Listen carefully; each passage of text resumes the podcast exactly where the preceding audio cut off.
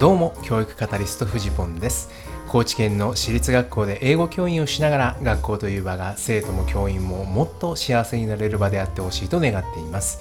まず教員が幸せになればきっと子供も幸せになれる。そのために役立つ情報を発信していきます。え今日は8月の24日火曜日ですね。今朝は問題ではなく存在してほしいものを見つめるというタイトルでお話をさせていただきます。え昨日の夜ですねシステム思考家の福谷明宏さんの講座を受けていたんですね。この福谷明宏さんなんですがあのピーター・センゲという方の書かれた「学習する組織」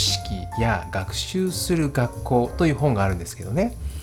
ここで説かれているこのシステム思考というようなものを深く学ばれている方なんですね。ピーター・センゲさんについてですねワークショップのお手伝いをしたりして、まあ、弟子のような形でですね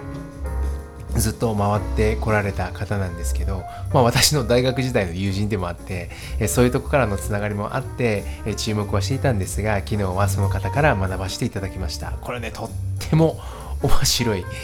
もう毎回なんですけど面白い講座でした。でね私この学習する組織とか学校っていうようなもののこの学習っていう言葉がね実はちょっとピンときてなかったんですよ。どういうことなのかな学習する学校とか学習する組織って。ってずっと思ってたんですね。で昨日はねその話が聞けて実はこの学習というのはここではですね私たちにとって大切なことやあってほしいと願うことをできるようになっていくというプロセスのことを指すんだと。これもう一回言いますよ。学習というのは私たちにとって大切なことあってほしいと願うことをできるようになっていくプロセス。これのことをね学習って言っているんだと。でもう一個言ってたのはねこの学習っていうのはビジョンがあるから起きる。このビジョンっていうのもちょっと分かりにくいんですけどまあありていに言うとですねそういう願いがあるから学ぶんだと。これねちょっと一個例を出してみると例えば自転車に乗れるようになる。これね学習なわけです。でこれなんでこの学習が起きるかっていうと乗って遠くまで行きたいっていうこの思いがあるわけですよね。その乗って遠くまで行きたいという願いこれがモチベーションになって乗り方を学ぶっていうことが起きるわけじゃないですか。ね、例えばなんか本を読んでてああ自転車っていうものがあるらしい。あそっかじゃあ乗り方こんな風なんだ。じゃああ乗れるようになろうかななんていう風になんかそういう風にはあんまり思わなくて誰かがね例えば自転車に乗っているのを見てああんなことできるようになりたいっていう風に思うその気持ちがですねその実際に自分で練習してみて乗ってみようっていう風にですねいろんなことを試してみて知っていってというその動機になるんだとモチベーションになるんだということなんですよね。そこで起きていくのが学習というプロセス。ならばですね私たちにとって何があってほしいのかっていう問いはめちゃくちゃ大切なわけですよね。昨日はそのことを学んでいたんです。ただですねそのことを考えていく中で一つ落とし穴があってあってほしいと思う状態のことをイメージしていく中で〇〇がない状態みたいなことをね、えー、私たちは時に思い描いてしまうと。もっと言うと、このネガティブなものがない状態ですよね。病気がないようにしてほしいとか、争いがない状態がいいとかですよね。まあ、それってまあすごく至極当然なことなんですけどこの何々がない状態っていうのを自分の中の、えー、ありたい状態としてイメージするっていうことにはですねちょっと問題もあるんだと。でそれは何かというとですねこの悪いものをなくすっていう発想ってこれってねあのいわゆる問題解決だと思うんですけどこのね問題解決っていう風に定義をしてしまった時に自分らのね意識っていうのは悪いものにどうしても向きますよね。その問題のところに向きませんか。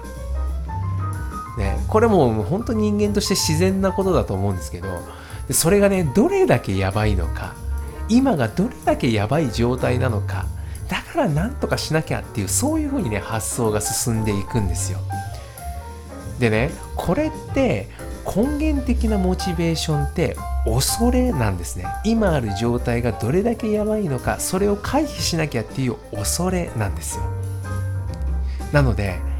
現状がねある程度改善されるとそのモチベーションって下がっちゃうんですよ。これそうですよね。だからなんか喉元すぎればみたいなところがあってこの何ていうのかな今が悪い状態でなくなってしまえばなんかその前に進もう学習しようっていう意欲って下がっちゃうんですよ。ここにねちょっと落とし穴みたいなものがあるんだということなんですね。だから存在してほしいものあってほしいと願うものって何だっけっていうねここにやっぱ目を向けることが大切でなんかね例えば会議でもいいです、えー、そこでね何が問題なのっていうような問い方じゃなくていや自分たちってどういう状態でありたいんだっけっていうふうに問い続ける。ここがねやっぱり大切なんだっていうことですね。で私たちには前ねネガティブバイアスみたいなものがあるわけじゃないですか。これね「ファクトフルネス」っていう本なんかをぜひお読みください。すごい書いてあります。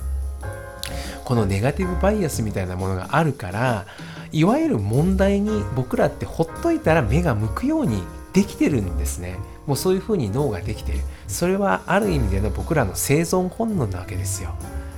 だからこそですよ。だからこそその問題っていうのに目を向けるのではなくて意識的に